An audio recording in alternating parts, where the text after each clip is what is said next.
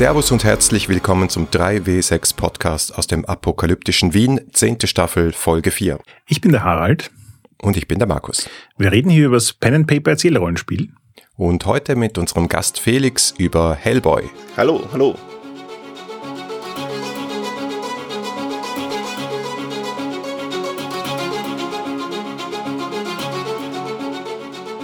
Wir sind immer noch in unserer Staffel zum Thema Apokalypsen und Postapokalypsen und wenn man schon so einen Namen hört, dann würde es sich anbieten, über ein brandheißes Spiel, das gerade erschienen ist, von Ray Nejani zu sprechen, namens Apocalypse Keys.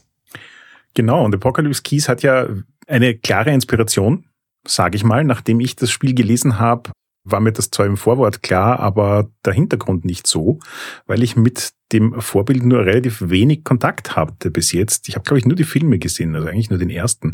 Deswegen haben wir uns gedacht, wir holen uns einen Experten, der mehr Ahnung vom Thema Hellboy hat. Und darum haben wir heute Felix zu Gast. Ja, ich freue mich, dass ihr mich eingeladen habt und ich hoffe, ich kann euch da irgendwie mehr Einblicke in die ganze Welt von Hellboy und Co. geben. Du bist hauptsächlich hier, weil du ein Hellboy-Tattoo hast, oder? Das qualifiziert dich. ja, also rein theoretisch habe ich sogar drei, sind miteinander verbunden. Also oh, wow. Okay. Alles, alles kryptischer Okkultismus-Nonsens. Felix, Leute aus Wien werden dich vielleicht kennen als einer der beiden, die hinter der Paradise Board Game Bar in Wien stehen und wir waren da mit dem Podcast ja auch schon einmal oder mit der Community eigentlich zu Gast während unserer Convention und auch einmal mit dem Stammtisch und kommt sicher auch wieder zurück. Abgesehen davon, erzähl uns doch ein bisschen was von dir, bevor wir zu Hellboy kommen. Genau.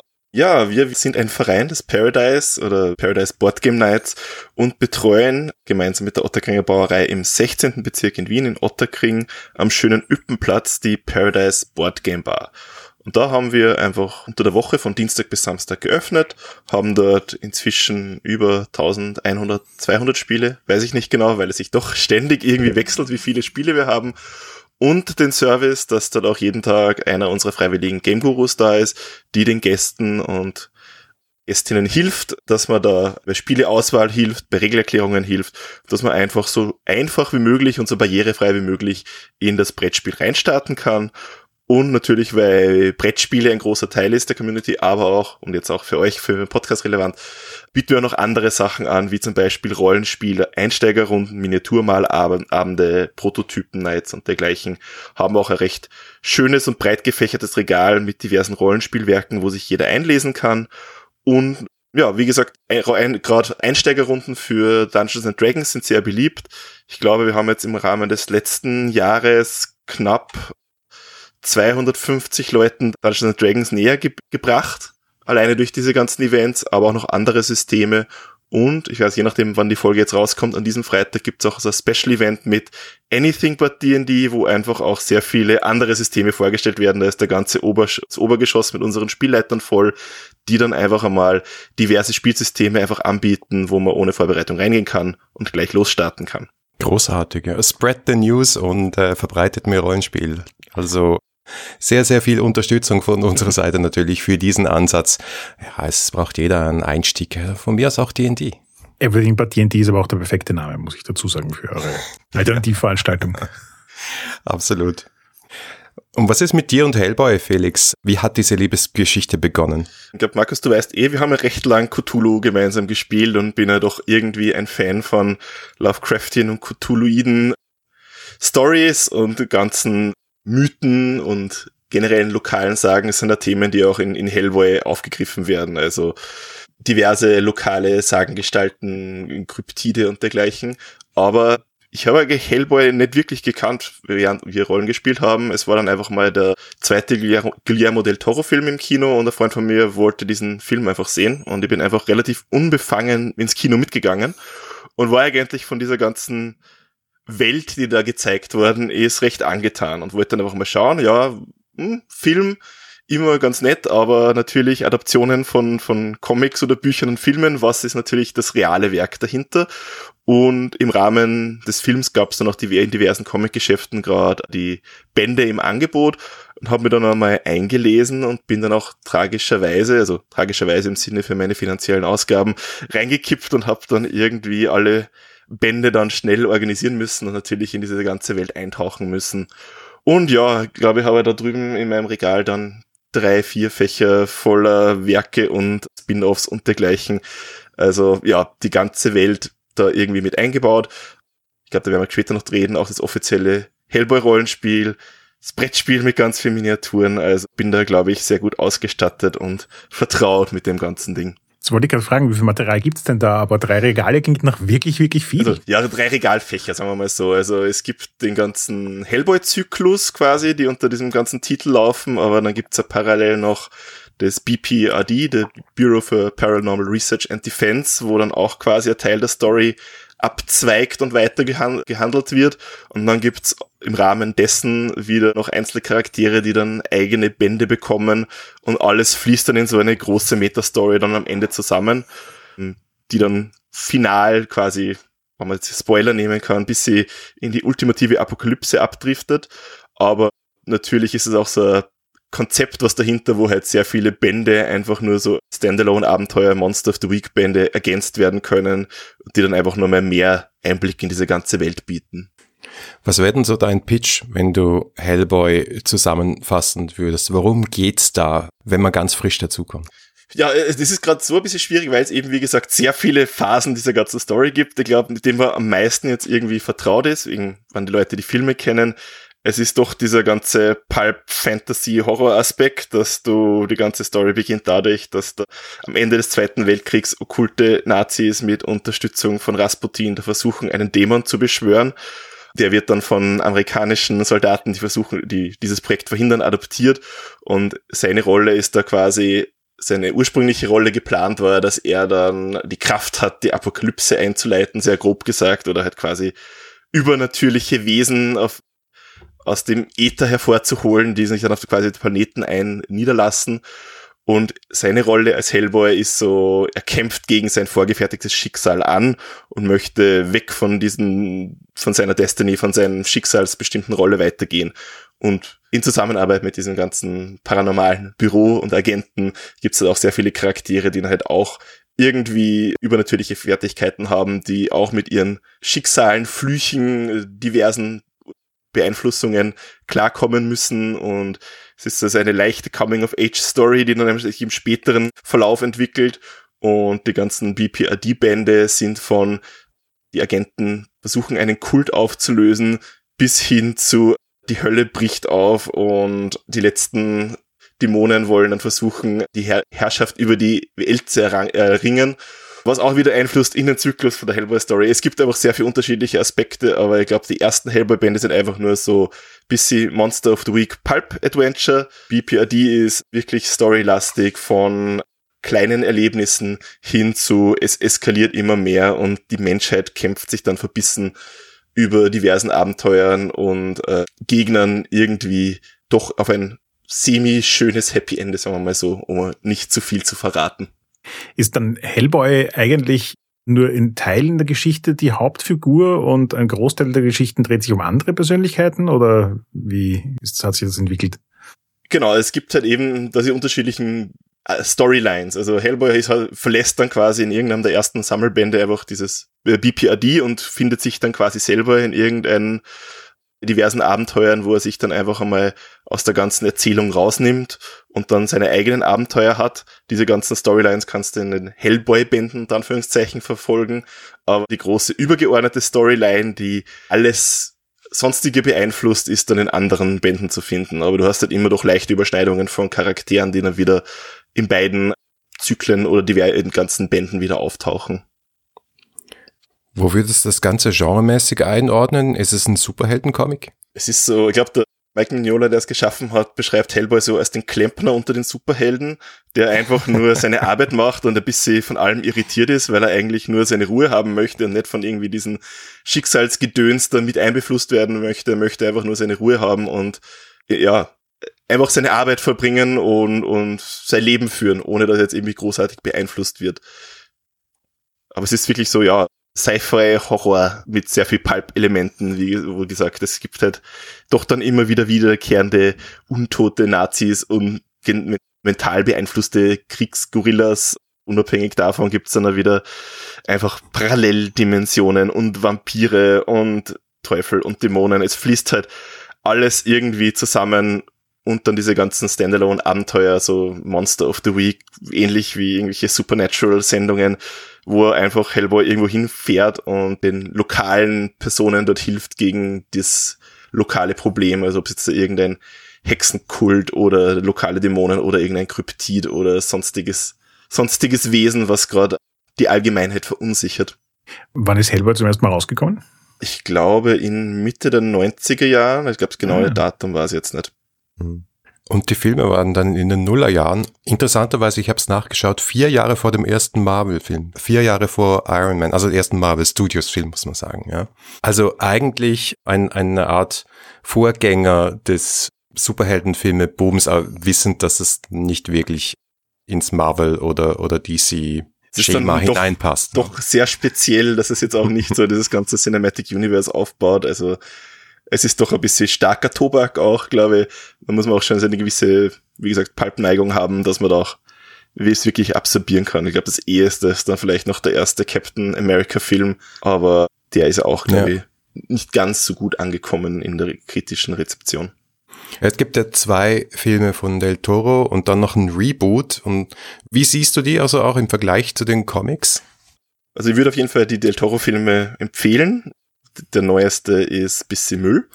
Warum? Oder beziehungsweise die ganzen Storylines, die erzählt werden in den Filmen. Also der erste Del Toro Film ähnelt sich noch ungefähr den ersten paar Bänden der Comics, wobei da auch schon sehr viel Freiheiten genommen werden mit Love Story und dergleichen. Dann der zweite Film ist eigentlich komplett abgekapselt von dem ganzen, von der ganzen Comic-Line und ist eigentlich standalone und würde dann auch in der leicht angeteaserten Fortsetzung wahrscheinlich auch komplett woanders hinführen. Wie gesagt, die, die Filme und die Comics sind, zumindest die Del Toro-Filme, sehr unterschiedlich. Der neueste, von dem ich jetzt auch leider nicht mehr weiß, wer den Film gemacht hat, ist so ein Sammelsurium von ganz viel Plotlines, die alle wahrscheinlich für sich selber einen guten Film oder zumindest Teile von einem guten Film machen könnten. Aber äh, in diesem neuesten Werk sind dann halt diverse Storylines irgendwie verwurstet worden und es gibt hinten und vorn überschaubar viel Sinn. Also ich weiß nicht, ob ihr den gesehen habt oder ob ihr da spoilern kann. Weil am Anfang gibt's einfach Auszüge, wo irgendwie Hellboy in Mexiko ist und gegen einen Vampir wrestelt, was einfach irgendwie so mehr oder minder Einzelstory ist, die jetzt nicht tieferen Sinn ergibt. Und dann ist einfach ein eine Szene, wo er bei Baba Yaga, also dieser russischen Hexe mit im Hexenhaus mit, oder ist es Russ, russisch? Oder die, äh, ja. ja, slawisch. Slawisch. Ja. ja. Äh, dort sich prügelt, mehr oder minder, was alleine wahrscheinlich schon einen ganzen Film ergeben könnte mit der Storyline. Und dann gibt's dann auch The Wild Hunt und dann die Story mit The Newham, mit dem Drachen, der dann hervorkommt. Also es ist einfach so viel Mischmasch aus diversen Elementen reingestopft mit auch Charakteren, die aus anderen Werken drinnen sind, die auch dann irgendwie beiläufig untergehen. Und ja, gewisse Special Effects. Wrestling. Schon. Ja, ich es mein, Wrestling. Es hast du mir gerade verkauft. Ja, aber weißt du, die Wrestling-Szenen, das ist eher so eher, glaube ich, in die erste halbe Stunde vom Film, das ist nur die beste, sagen wir mal so. Sehr gut. Gibt's eigentlich zu Hellboy primär die Comics und die Verfilmungen oder gibt's auch, keine Ahnung, Computerspiele oder sonstige Medienbeispiele, ähm, Rollenspiele? Es gibt, es gibt die animierte Serie, die habe ich selber nie gesehen, aber ich glaube, da gibt's drei Filme. Es gibt dann auch noch einige Computerspiele, die jetzt glaube ich aber auch nicht sonderlich gut sind oder jetzt zumindest jetzt nicht irgendwie im allgemeinen Bewusstsein irgendwie größer niedergeschlagen sind. Es war jetzt mal vor kurzem ein Teaser für irgendeins, was auch in diesem ganzen Zeichenstil gerade gehalten wird von den Comics, aber ich glaube, da gibt's noch kein wirkliches Release-Datum. Und ja, sonst gab's jetzt auf Kickstarter das Brettspiel mit sehr viel Plastikminiaturen, mit so ein bisschen Dun Dungeon Crawl, dass du dein Team zusammenstellst und dann versuchst, Story-Elemente abzuarbeiten. Und dann gab's auch noch das offizielle Hellboy-Rollenspiel oder halt BPRD-Rollenspiel, wo halt alle Elemente von diesen Universen da irgendwie zusammengemischt werden und man seine eigene Abenteuer quasi daraus spielen kann. Nachdem ich es nicht kenne, bin ich jetzt versucht zu fragen, ob das ein D20 war. Es läuft auf dem fünften Five Edition System von, von D&D mit dem ich jetzt persönlich nicht so vertraut bin, deswegen. Ja, es ist ja doch relativ neu. Ich habe es nachgeschaut. Ich habe vor ein oder zwei Jahren. Ich glaube, letztes, letzte, glaub, letztes Jahr ist dann offiziell erschienen. Ja. Ja, genau. Es, es ist 5e. Und ja, ich, ich habe mir jetzt quasi die Übersichten kurz angeschaut. Das ist halt relativ traditionell und es hat auch einen Punkt gemacht, dass man die Miniaturen aus dem Brettspiel für das Rollenspiel nutzen kann. Und da steigen wir Erzählfuzis ja aus. ja, aber ich glaube, wie beim anderen Rollenspiel ist das auch eher optional, aber. Ja. Gut. Jetzt haben wir, glaube ich, so ein bisschen die Oberfläche klar gekriegt. Worum geht's hier? Was sind so die Plots? Was sind so die Figuren? Aber jetzt wäre meine Frage, worum geht's wirklich? Ja, also was sind so die, für dich die Motive oder warum bist du auch dran geblieben nach der ersten Faszination? Also du hast zum Beispiel Coming of Age Story schon angedeutet, das finde ich schon mal interessant. Oder dieses Thema gegen das eigene Schicksal zu kämpfen, ist ja auch ein uralter Trope. Schon der gute Aristoteles wusste darüber Bescheid. Was sind so Dinge, die dich faszinieren thematisch an Hellboy? Ich glaube eben, wie ich reingekippt bin, einfach dieses ganze Setting von ja, es ist einfach die Welt, wo alles existiert. Also es gibt dann Cthulhuiden Schrecken aus den diversen Sphären. Es gibt die Feywild und die ganzen Fairy Creatures. Es gibt aber auch Vampire und quasi alle Sagen und, und Monstergeschichten sind irgendwie wahr und können da einfach auf, aufgegriffen werden. Und wie am Anfang schon mal erwähnt, also einfach nur wie so paranormale Erzählungen oder paranormaler Nonsens kann da auch irgendwie vorkommen und man bekommt ja auch wieder Einblicke, wie halt da irgendwelche Sagen und, und Urban Myths in irgendwelchen Stories verpackt werden. Das ist einfach einmal eine Option, wie halt diverse Storylines verarbeitet werden können. Aber ich glaube, der größte, das größte Zugpferd war dann wirklich die BPRD-Story, die sich dann halt von, wie gesagt, von kleinen Story-Elementen dann hochgeschaukelt hat. Und dann bleibt man halt immer wieder hängen, dass man auch wissen möchte, wie die Geschichte weitergeht und oder ausgeht natürlich. Mit dem Problem, wenn man alles wissen möchte, dass alle Werke sich dann doch zu einem gewissen Grad untereinander beeinflussen und mehr Sinn ergeben, wenn man schon alles gelesen hat und die ganzen Charaktere kennt, die dann auch wieder ihren entsprechenden, entsprechende Rolle haben und dann auch mitwirken können in dem Ganzen. Also ja, es ist so ein bisschen Cinematic Universe zu einem gewissen Grad, wie, es, wie wir, wir gerade über Marvel geredet haben, wie es es halt bei den Comics eh schon länger gibt, dass verschiedene Charaktere gibt, die dann doch so ansprechend sind, dass man mehr davon erfahren möchte, dass man wissen will, wie die Stories weitergehen und die Stories selber dann so ansprechend gestaltet sind, dass sie mich persönlich abholen, wie gesagt, im Rahmen von irgendwelchen Kreaturen und, und sonstigen mythischen Verklärungen, aber auch generell einfach eine Story ist, die einen fesselt und einfach mich wissen möchte, wie sie ausgeht. Gut, wir sind ja ein Rollenspiel-Podcast, reden noch ein bisschen über Rollenspiel. Das 5e haben wir jetzt alle nicht gespielt, kann man auch nicht wirklich beurteilen. Über Apocalypse Keys reden wir gleich noch und dann in der nächsten Folge und in den nächsten zwei Folgen eigentlich sehr viel. Du bist ja auch Rollenspieler. Ja. Und du auch, Harald.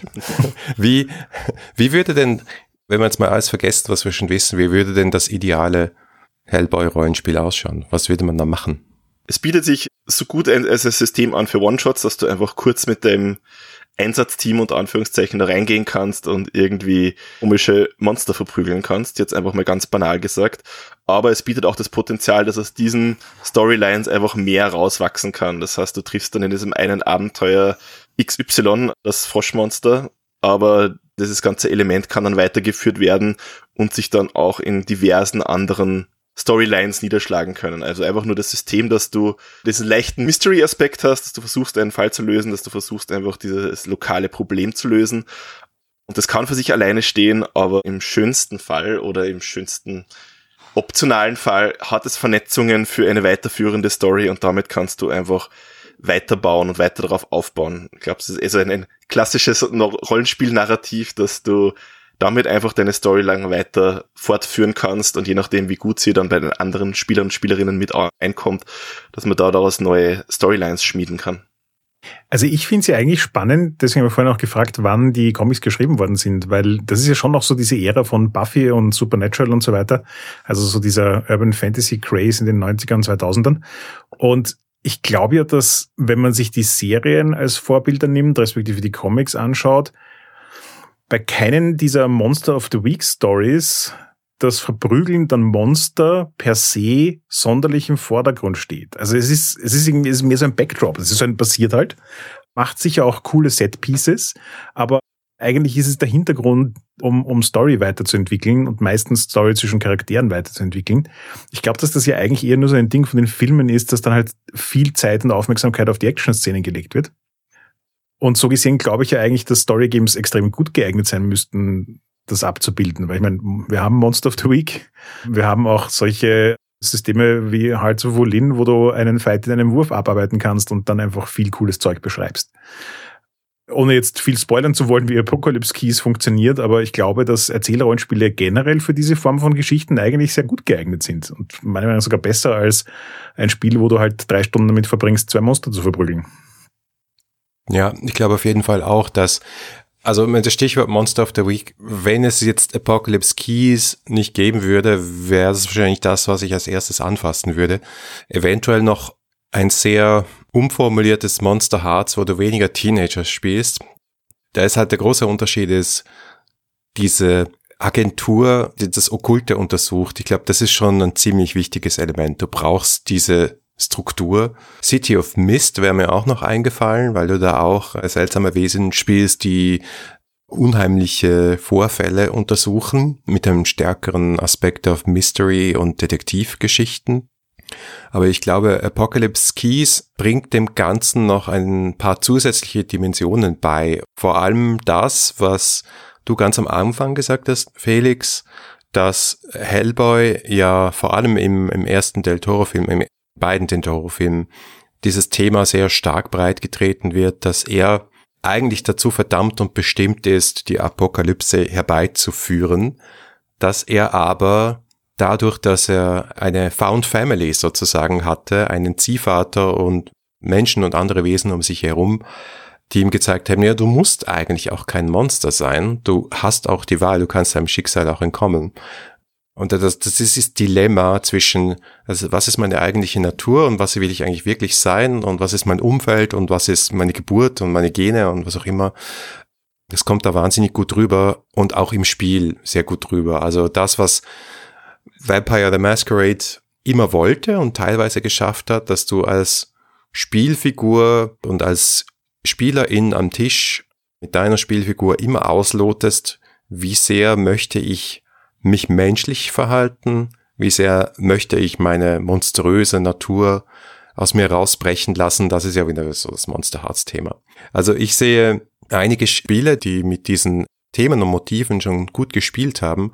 Und wir werden ja sehen, dass Ray in Apocalypse Keys auch sehr, sehr viele verschiedene Ideen und Designansätze der letzten Jahre zusammenpackt, um damit so ein Hellboy Megaverse Spiel zu produzieren.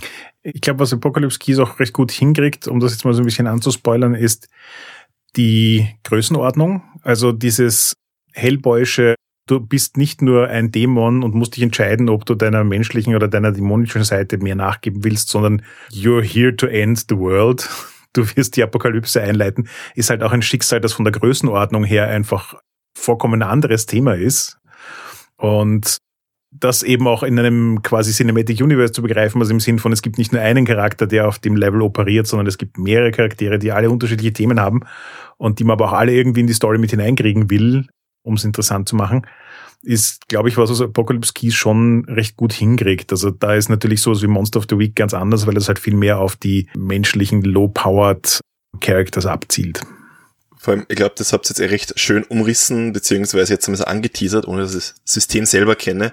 Aber wir haben jetzt dann auch von diesem offiziellen Hellboy-Rollenspiel geredet, was ja nicht Hellboy-Rollenspiel ist, sondern das BPRD-Rollenspiel, wo du halt der Hauptfokus ist, du bist halt deine menschlichen Agenten oder du bist halt ein, ein paar Leute, die halt vielleicht irgendwelche spezielle Fertigkeiten haben oder doch irgendwie mit dem Ether im Einklang sind, wie auch immer, aber du bist jetzt nicht die Person, die die ultimative Verantwortung über Schicksal der Welt hat. Du bist einfach so ein Eingreifteam mit diversen Spezialkräften vielleicht und versuchst halt da einen Fall zu lösen, ein Mysterium zu lösen, wie auch immer. Dieses große, große Damoklesschwert der ultimativen Vernichtung kann man natürlich in die Story einbauen, aber es ist jetzt nicht unbedingt auf den Charakteren selber aufgebürdet. Beziehungsweise vielleicht schon, ich habe jetzt das Rollenspiel soweit nicht die Regeln gelesen, aber der Hauptfokus ist wirklich auf Agenten selber, die jetzt dann doch einfach nur eine normalere Rolle unter Anführungszeichen einführen oder einhalten sollen. Ja, zumindest in der Beschreibung stand auch, du kannst Charakteren wie Hellboy oder Ape Sapiens begegnen. Ja? Also das sind NSCs. Du bist ein ganz normaler, ganz normales Mitglied von dieser Agentur halt. Und da kommt natürlich auch dieses Lizenzthema dazu. Also man, es ist schön, dass die die Lizenz gekriegt haben, Auf der anderen Seite ist eine alte Rollenspieler-Diskussion. Möchtest du eigentlich die Hauptfiguren nachspielen und dann möglicherweise in die Falle tappen, dann den Plot vom ersten Hellboy-Film nachzuspielen? Oder wie schaffst du es, nicht in dieses Fahrwasser zu kommen, wenn das das Bild ist, das alle halt im Kopf haben? Und das finde ich übrigens auch ein, ein Vorteil von Apocalypse Keys, dass die Inspiration klar ist und ab da ist die Entfernung aber maximal. Also sozusagen, wenn du da einen Charakter baust, musst du dich wirklich bemühen, um Hellboy nachzubauen. Die Inspirationen, die da geboten werden, führen dazu, dass du Hellboy, Ape Sapien und so weiter, also du, du, du kannst die, die Figuren schon noch zurückführen auf ihre Inspirationen, aber dadurch, dass wir halt auch RollenspielerInnen sind, wird unsere Fantasie das in eine andere Richtung drehen. Und gleichzeitig haben sie es aber auch geschafft, dass es sich äh, ähnlich episch anfühlt. Also du baust Charaktere, die auf demselben Level operieren, aber trotzdem nicht das gleiche sind. Und das ist eigentlich schon eine ziemliche Leistung, finde ich. Ja, vielleicht müssten wir mal so einen Few-Shot-Marathon machen, wo wir versuchen, Hellboy in verschiedenen Rollenspielen zu spielen und schauen, was am besten funktioniert. Ja, wenn du Zeit hast. Felix, hast du jetzt wieder Lust, mal wieder Rollenspiel auszuprobieren? Haben wir ja. dir den Mund wässrig gemacht auf Apocalypse Keys? Ja, also für One-Shots bin ich immer zu haben. Wie gesagt, Kampagnen immer schwierig, gerade mit der Bar und dann doch eben Brettspielen und die tausenden Brettspielen, die neu kommen, dass man da irgendwie die Regeln lernt. Aber für Rollenspiel One-Shots bin ich grundsätzlich immer zu haben. Jedenfalls vielen Dank, dass du da warst. Wir haben einiges gelernt über Hellboy und das große Universum, aus dem diese Figur kommt. Jetzt muss man, glaube ich, mal wieder ein paar Comics ausborgen. Ich glaube, ich kann da alle borgen, also. Stimmt, ihr solltet vielleicht noch ein Comic-Regal in der Bar einrichten. Ja, das haben wir tatsächlich schon geredet, aber dann spielen die Leute nicht so viel, wenn sie Comics lesen. Danke fürs Zuhören, das war die vierte Folge der zehnten Staffel 3W6. Schreibt uns gerne euer Feedback unter hi at 3w6.fm oder auf unserem Discord-Server. Wenn euch diese Folge gefallen hat, dann gebt uns doch eine Bewertung auf Apple Podcasts oder Spotify. Oder ihr unterstützt uns mit einem kleinen Beitrag auf Patreon. Vielen Dank und bis zum nächsten Mal.